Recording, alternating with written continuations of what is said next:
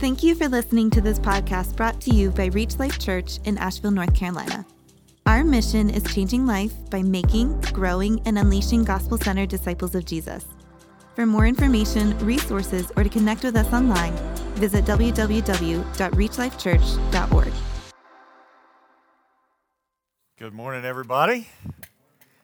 Hey, my name's Terry. I'm one of the pastors here. I'm really glad for us to be here today, continuing in our journey through the book of Romans. You can almost call it the Gospel of Romans, can't you? Where it's not about like the life of Jesus, but man, Paul has been laying out the gospel for us, the good news about Jesus. And you may have noticed, well, I guess this is on the only second sermon in this section of chapters 9, 10, and 11, but they're kind of meant to be read as a section. Remember that this is a letter that Paul has written, but we are in here kind of breaking it down over several weeks, so it may seem a little clunky at times, but I think it's really good that we're digging in with each chapter each week, because there's some rich spiritual food in here if we don't miss it. I want to give you a quote by a famous guy, Napoleon Bonaparte. You may have heard of him. He made a statement that actually ended up in the United States Army. It's kind of an axiom for them, is that an order that can be misunderstood will be misunderstood, right?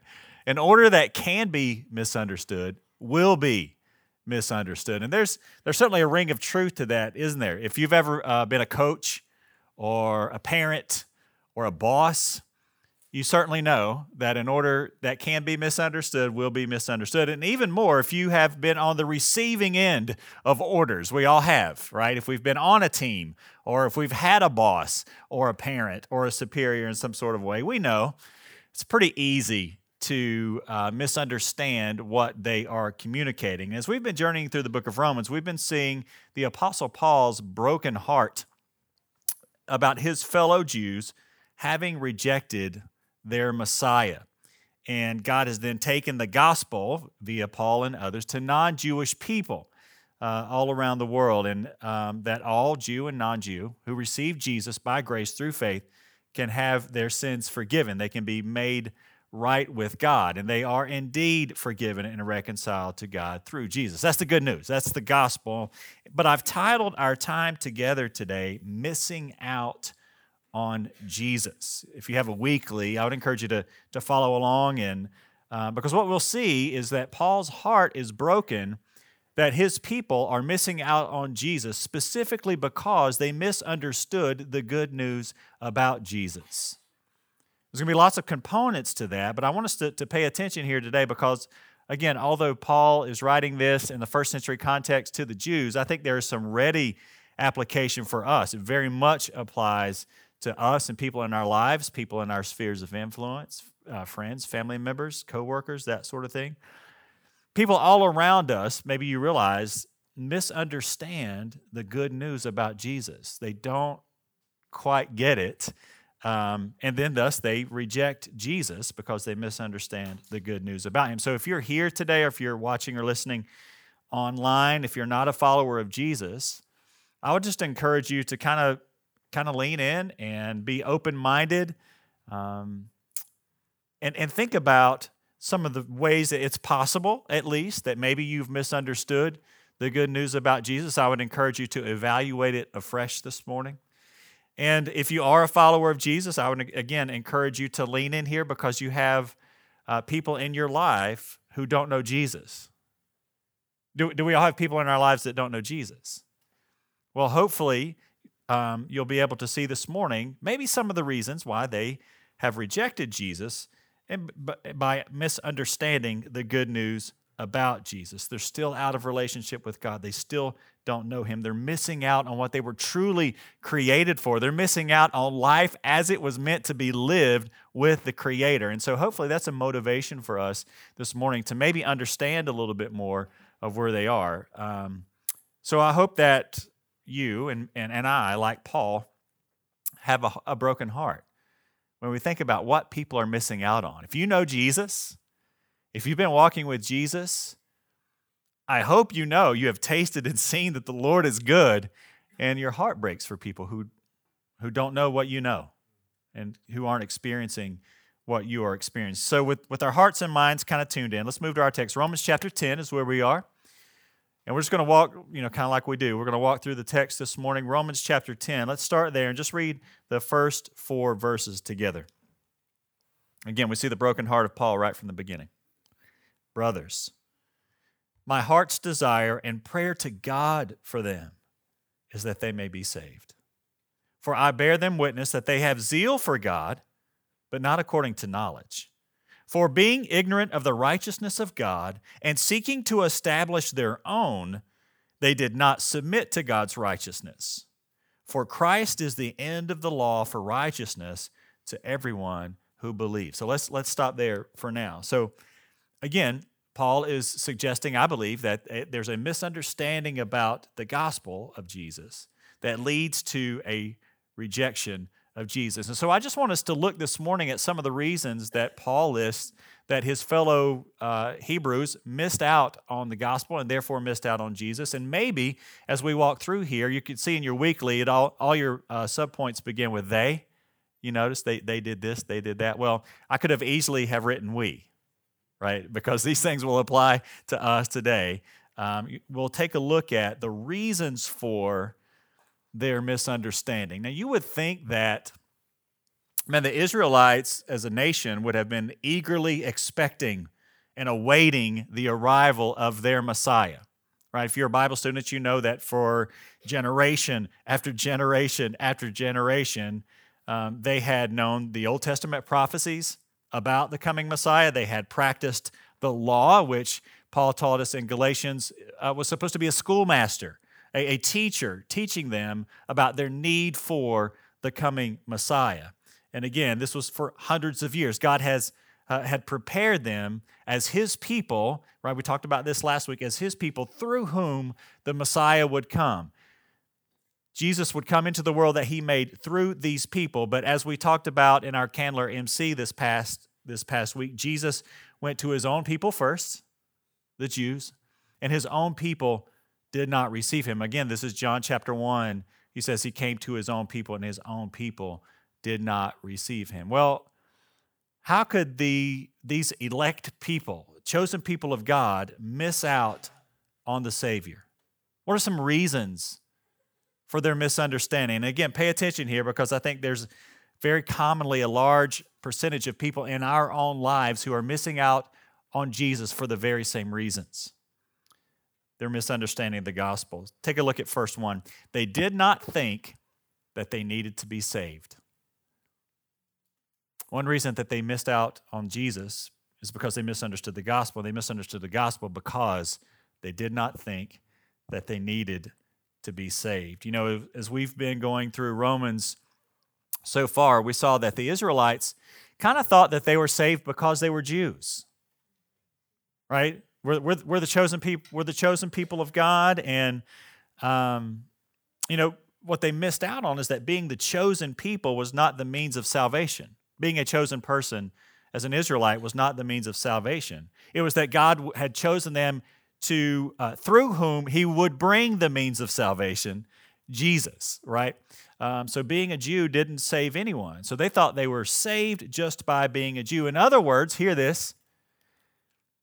They didn't think that they needed to be saved, but that other people did. Hear it again. They thought other people needed the gospel, but not them. They didn't need like an atonement for their sin. They had the whole sacrificial system, and they were chosen people and that sort of thing. They thought others needed to be saved, but not themselves. So for us today, it's much easier. Do you realize it's much easier for us to see other people's need for the Savior than our own? Right. Isn't it easier? Well, let's make it more plain. Isn't it easier for us to notice other people's sin more than our own? Right? Okay, so then we see other people's need for the Savior more readily than we see our own. You know, we might think we're okay because we're comparing ourselves to other people. Right? The Bible tells us that every person will profess their own righteousness. Right, but it also tells us that there is none righteous, right? And so we may look out and say, I'm not as bad as these people, therefore I don't need the Savior. They need the Savior. No. Let's not do that. Let's not look at our rule keeping and think that we don't need the Savior. We need the Savior. There is none righteous. And salvation doesn't come vicariously by having a Christian background. Right? These Jews thought, we're the chosen people. This is our lineage. We're godly people. The truth is, without Jesus, there are no godly people. Right? We all need the Savior. We all need Jesus. Well, the next thing that Paul lists as a reason for their rejection of Jesus is in verse 2. He says, "For I bear them witness that they have a zeal for God, but not according to knowledge." If you're following along in your weekly, that is that they were sincere, but they were mistaken. The old way to put that is you can be sincere, but sincerely wrong. That's a harsh way to put it. But you can be sincere, but you can be mistaken. So they had great zeal or excitement or fervor or passion about God, but it was not in accordance with the truth about God, right? Full of zeal, but lacking knowledge. And this was the nation through whom the Lord had chosen to reveal himself, right? From them, all peoples of the earth, God would send the message of the Messiah to. But from among all the peoples of the earth, God had said, "This is my special portion of people." Right? These are the chosen people. These are my inheritance. And he had given them the law as a reflection of his heart. He had sent them prophets, prophet after prophet after prophet. God had given these people his word. At the time of Paul's writing, you realize they've made some progress. If you're an Old Testament student, you realize that they had all kinds of false gods that they would make, and they'd go after the gods of the nations and that sort of thing. Well, at this point in Paul's writing, they had actually stopped worshiping those gods. So they had zeal for God, right? They were trying to worship the one true God, but it was not in keeping with the truth. We realize that they tried to improve on God's law, and they would add their own traditions to God's law and make their traditions, right, their little additions of what they thought were right and wrong, add them to God's law and make them equal with God's law. Elsewhere, Paul said that this was even true of himself at one time. So they had zeal for God, but it was not in accordance with God because it was not in keeping with true knowledge about God. You may describe it as there was a lot of heat, but not a lot of light. Right? Really, really fervent, really zealous, but not in keeping with truth. And again, let's bring it to our context. You may know religious people, right? If you grew up in the South, you know religious people, right? They might even profess to be followers of Jesus, but looking at their lives, maybe looking at your own life, you look to your own ability of keeping the law, of being a really good person. You know, a lot of times if you ask people, would they go to heaven? They say yes. And you ask them why, and they say, I'm a pretty good person. That's misunderstanding the gospel. And they miss out on Jesus. They're looking to their own ability to keep the law as their means of righteousness. Or they might even add a bunch of requirements to God's law. You know, certain areas where the Bible gives freedom, you know, it doesn't prohibit this thing or doesn't really necessarily directly command this other thing. There's kind of freedom in there. But what Pharisees like to do, lawkeeper for righteousness type people like to do, is add things to God's law that they already do. Therefore, if you don't do them, they can condemn you and still be innocent. Right? Do you see how that works? We tend to do that, right? That's like human nature. We tend to do that sort of thing. And so we can remain innocent because we make the laws that we already keep. Right? We add those to God's law. But what people forget is back in chapter 3, Paul wrote in this letter, he said, "For by works of the law, no human being will be justified in his God's sight." Now, let's be very clear. So are you a good person? You might be, like judging horizontally, but we're not judged horizontally, are we? God judges us vertically according to his standard, which is himself, which is righteous and perfect and holy and just and good, and we don't measure up. Therefore, Paul said back in chapter 3, "For by the works of the law, No, even though the law is a reflection of the heart of God, no human being will be justified in his sight because we cannot keep God's law perfectly. So you have some religious people on one side of the thing with zeal without knowledge, but also you have people who are spiritual but not religious, right? This is Asheville, right? We know there's lots of religious people and there's lots of people who are spiritual but not religious is how they would describe themselves. They would also exhibit great zeal for their spirituality. Sometimes could be evangelists for their spirituality, but just like the religious people, the spiritual but not religious people have a lot of zeal, but it's not in keeping with the truth about God. You guys realize that you can be really sincere, but sincerity does not make a false thing true, right? So therefore, zeal that's not according to knowledge leaves us short. It leaves us missing Jesus. And Paul says back in Romans chapter 1, we're going to refer to this section a couple times today, that these religious people and these spiritual but not religious people actually do have access to the truth about God. Remember Romans chapter 1, he says, "For what can be known about God is plain to them." Why? Because God has shown it to them. "For his invisible attributes, namely his eternal power and divine nature, have been clearly perceived ever since the creation of the world, in the things that have been made, so they are without excuse. For although they," what? "Knew God, they did not honor him as God or give thanks to him, and they became futile in their thinking, and their foolish hearts were darkened."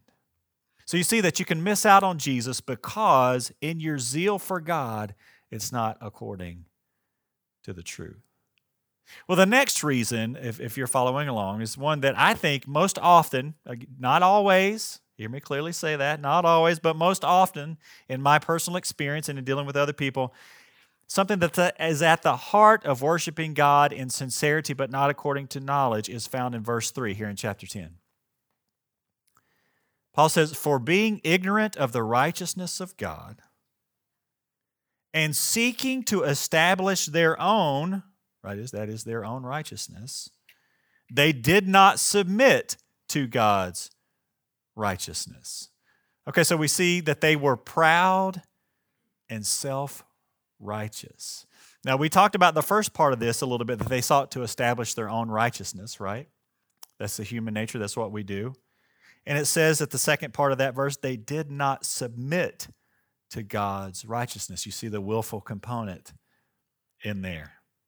We miss Jesus because we misunderstand the gospel. We miss the gospel because we are proud and self-righteous. I think this is, there's almost always this component in there from my experience. I read one pastor who said that Israel was ignorant of God's righteousness not because they had never been told, but because they refused to learn, right? They refused to learn. Have you ever known something to be true but not wanted it to be true?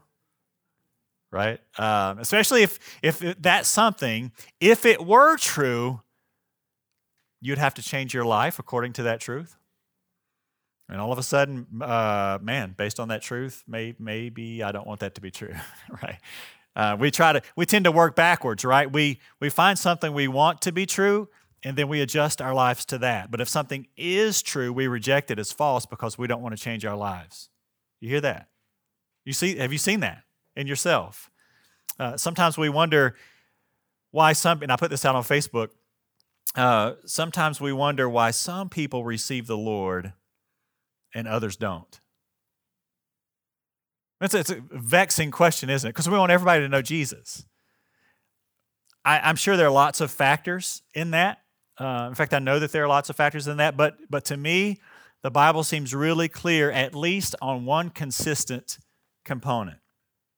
I'm just going to read through some scriptures, and I want you to notice a pattern, right? Pay attention and see if you can see this consistent reason that some people receive Jesus and other people don't. Again, Romans 1, Paul said that they knew God, but they did not worship him as God, right? There's the willful component. John chapter 3, verse 19 says, "And this is the judgment. that the light has come into the world, and people loved the darkness rather than the light because their works were evil. 1 Peter 5 says, God opposes the proud, but gives grace to the humble.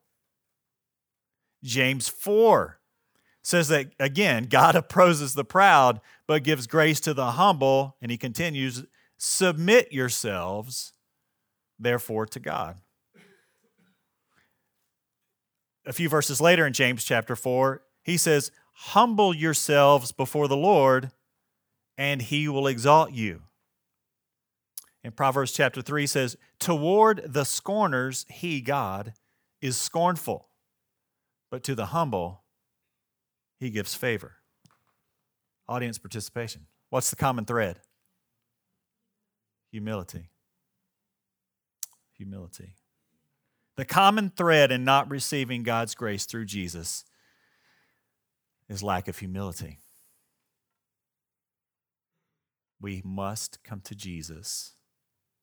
This is not popular teaching in our day, but listen, we must come to Jesus on our knee. On our knees. He is the Lord. It takes a tremendous amount of humility. The Old Testament refers to the Jews as a stiff-necked people. That is, that they were prideful, stubborn. It's like you ever try to lead a mule around who doesn't want to be led around? We're not farmers anymore. Have you seen somebody try to lead a mule around that doesn't want to be led around? Have you ever tried to take a dog on a walk that does not want to go on the walk? Right? You're like, ugh, he's stiff-necked, right? Nope, not stiff-necked people. Spoiler alert, it's not just the Jews. We humans are stiff-necked people, aren't we? Stiff-necked people. The Jews here were the chosen people, the special people. And boy, did they act like it. They sure act like it. They knew it, right? In other words, it's quite often that we can think more highly of ourselves and our opinions about God than we actually think about God's opinions of God and what God says about us, right? We can think more highly of ourselves. We can lack humility. One pastor I read cited a great minister of days gone by, Robert Murray McShane. And McShane was passing out gospel tracts. You guys here may not know what those are, but they're little booklets that share the good news about Jesus. And McShane was passing those out one day, and he handed a tract to a well-dressed lady, and she gave him like this haughty look, and she said, "Sir, you must not know who I am."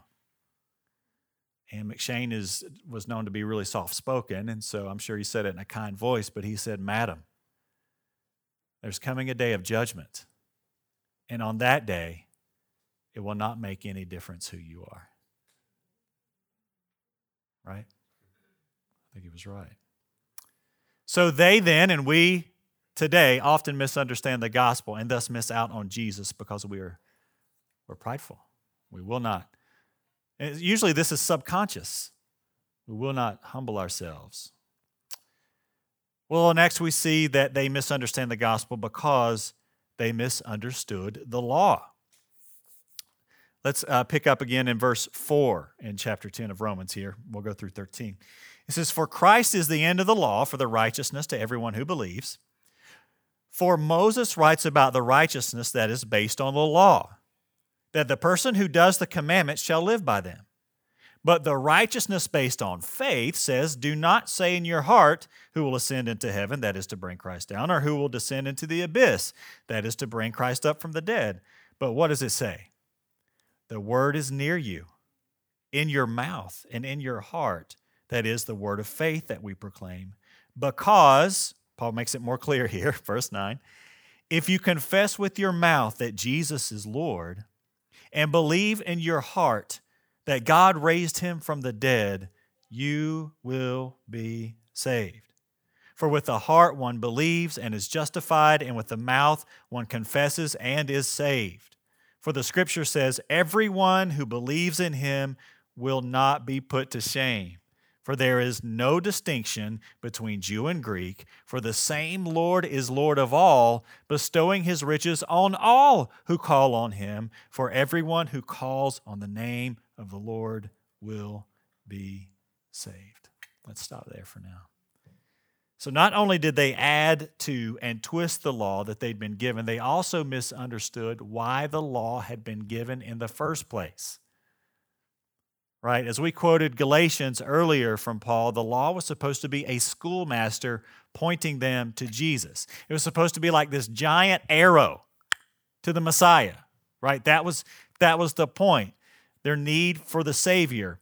The keeping the law was not, it was never meant to be, nor could it be the Savior. The law could not be the means of salvation. So it says that Christ is the end of the law in this sense. It pointed us to our need for forgiveness. It pointed us to our need for the Savior, which was only accomplished by Jesus living the perfect life, keeping the law perfectly that we could not do. It was accomplished by Jesus' death on our behalf, right? Taking on our penalty for being lawbreakers. Jesus took that upon himself. Jesus resurrected from the dead, showing that the Father had approved his atonement on our behalf, payment accepted, right? So then it says, for those of us who place our trust in Jesus, the law has done its job. Mission accomplished. That feeling of guilt that our society wants to wash out of you and make you feel like you shouldn't feel, that sense of sin before a holy God is a great thing. If it's in love, because it is a big arrow that points you to Jesus, right? And sets you free. Therefore, the law has done its job. And Paul wrote it back in Romans, therefore, there is now no condemnation for those of us who are in Christ Jesus. The law isn't meant to condemn you. The law is meant to show you your guilt so that you return to Jesus and be set free. That was the whole point. But the Jews missed that.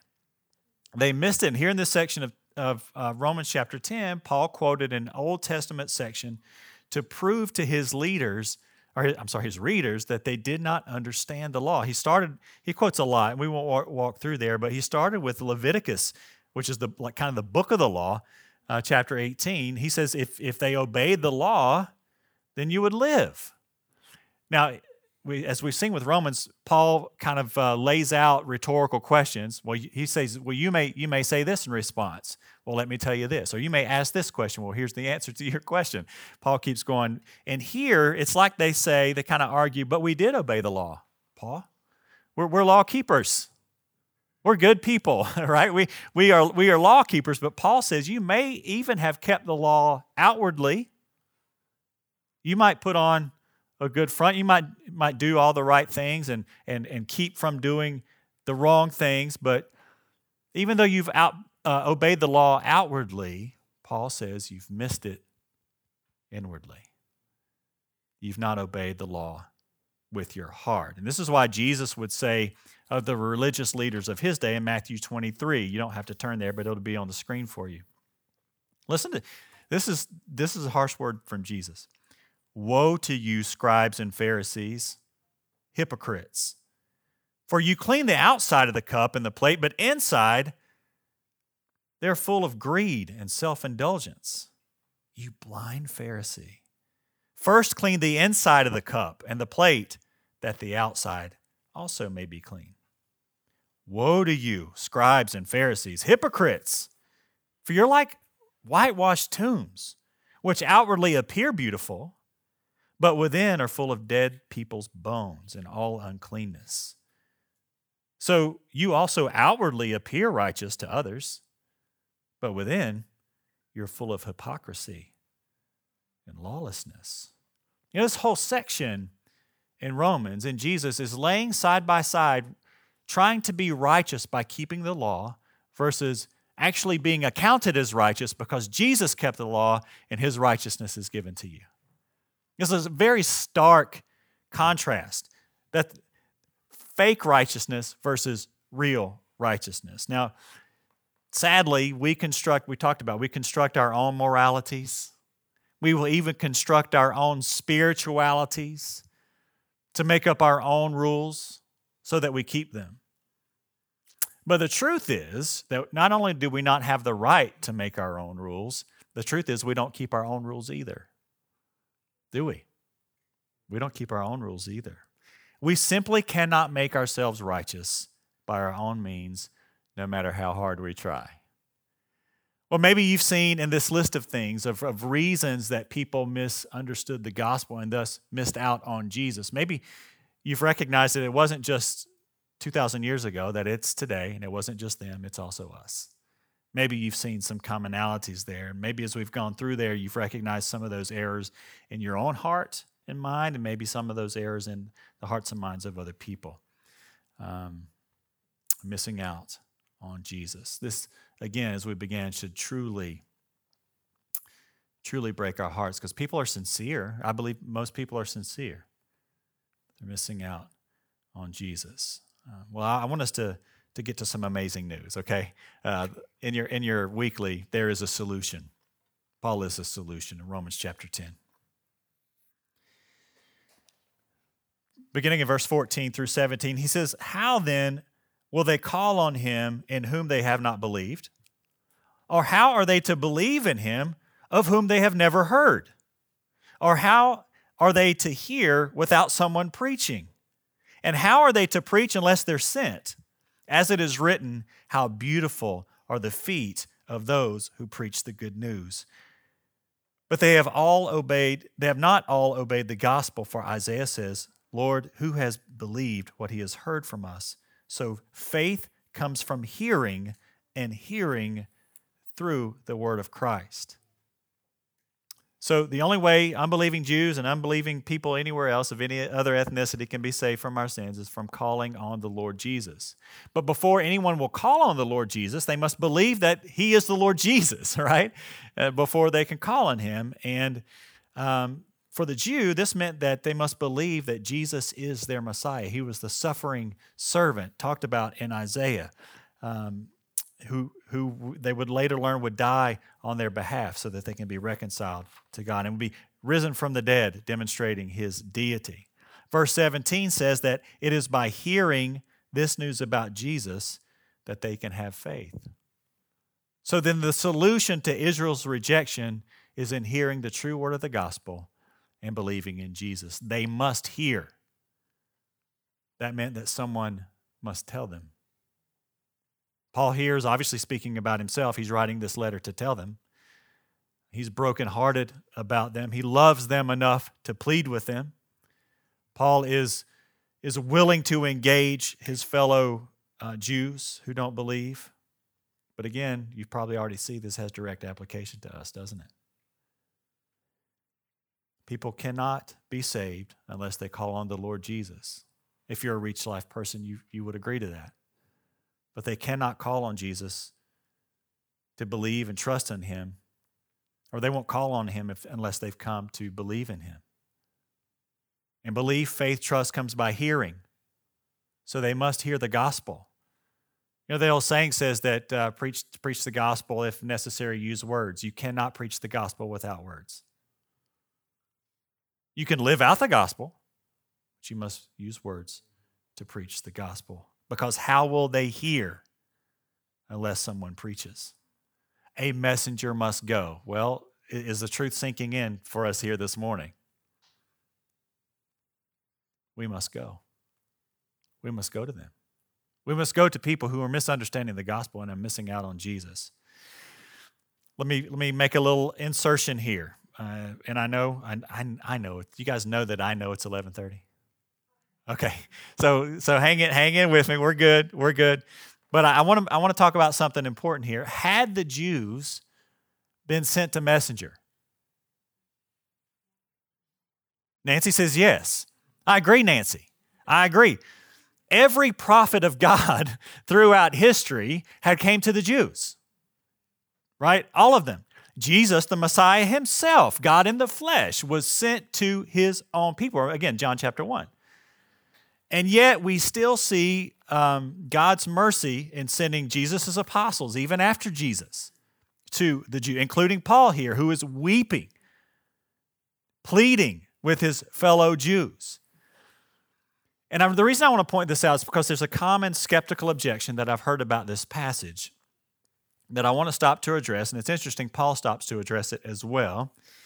And it's one that we as disciples of Jesus might even wrestle with in our own hearts, and that is if Jesus is the only way, and people must call on Jesus, but in order to do so, they must believe in him, and in order to believe on him, they must hear the gospel. What about those who have never heard about Jesus? Isn't it that's a real question. What about those who have never heard? Well, interestingly, Paul references an Old Testament passage here to address this very question. There is another messenger that God sent the Jews that I think addresses it, and Paul references in verse 18.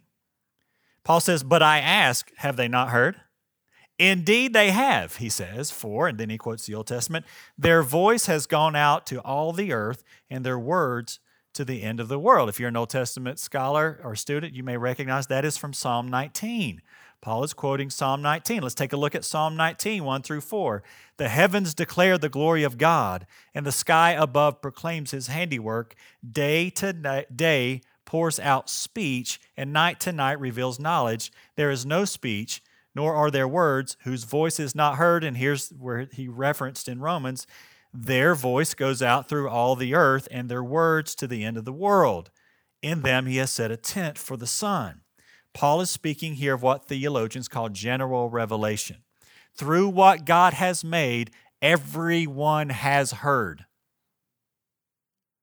I won't read it again, but Romans chapter 1, you'll see it come up on the screen, references that through what God has made, everyone has heard to such a degree that we're all without excuse.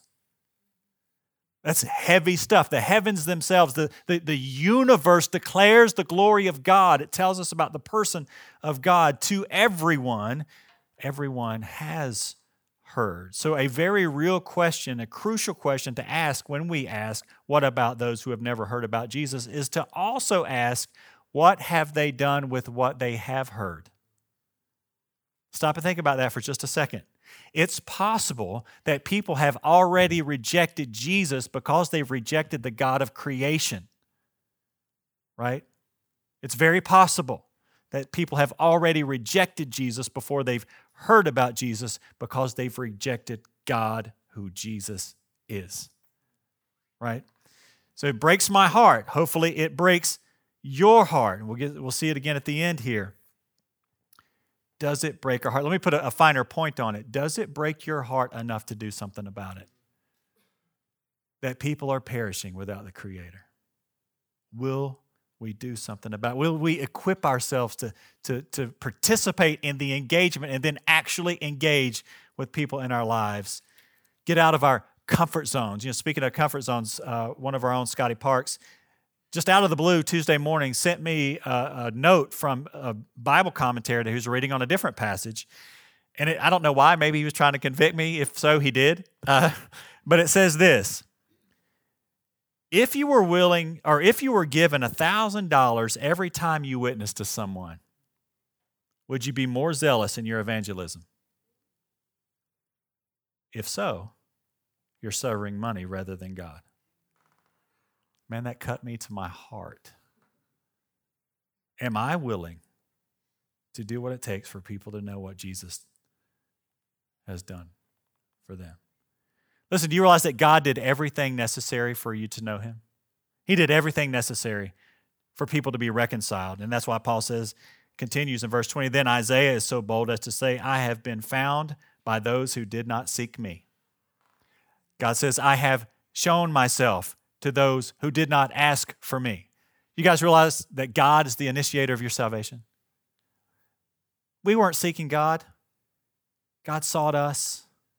We respond to the Lord. God is the missionary. The amazing thing is, he lets you participate with him and be the missionary also. Hands and feet. Hands and feet. So for non-Christian here today, you are hearing the gospel of Jesus Christ. You are hearing what Jesus has done for you. So we can talk about what about those who have never heard, and we looked at that. They actually have heard. And I truly believe that God being God God having the heart that he does, if someone responds to his general revelation, he will give them the special revelation of Jesus. The amazing thing is we get to be that giver of the special revelation. So if you're here today, you have heard, what will you do with what you have heard? Church, of course, God can use whatever means he wants. We hear of people in other nations seeing Jesus in visions and that sort of thing, but God's ordinary means is you. Do you realize you are God's means? You are the way God wants to tell people about Jesus. And then Paul says, how beautiful are the feet of those who preach the good news. Verse 21 says, but of Israel, he says, all day long, I've held out my hands to a disobedient and contrary people. Is that your heart? The God of the universe is holding out his hands all day long to a disobedient and contrary people. Do you know people who reject the Lord? Maybe shove it in your face. They're contrary. They're disobedient. Is your heart that you're holding out your hands to them? Do you know that God can use our feet to be beautiful, our arms to reach out to those who don't know Jesus just as much as he did the Apostle Paul's? Do you believe that? It's true, because God is God, right? I had said, Scott, I'm going to walk really slowly over here. I had said that God has done everything necessary for us to be reconciled to him. And every week, we get to remember that. Everything necessary Jesus has done. He paid the price. His blood was spilled. His body was broken. His life was given so that none of us ever have to be separated from the Lord who made us. Our sin was a great barrier we could never cross. Jesus is the bridge. Jesus paid the price. If you're a follower of Jesus this morning, I would invite you here in just a second to come take this cup, take it back to your seat, and do what Jesus said. As often as you do this, do it in remembrance of him. Right? If you're not a follower of Jesus, we would love to talk more with you about how you can know him, how you can experience life as it's meant to be lived. Church, if you'd like to know more about how can I get out of my comfort zone, how can I be equipped, how can I have the heart of God for people to know him, we'd love to talk with you more about that as well. Spend some time in prayer. When you're ready, come take the Lord's Supper. Remember Jesus.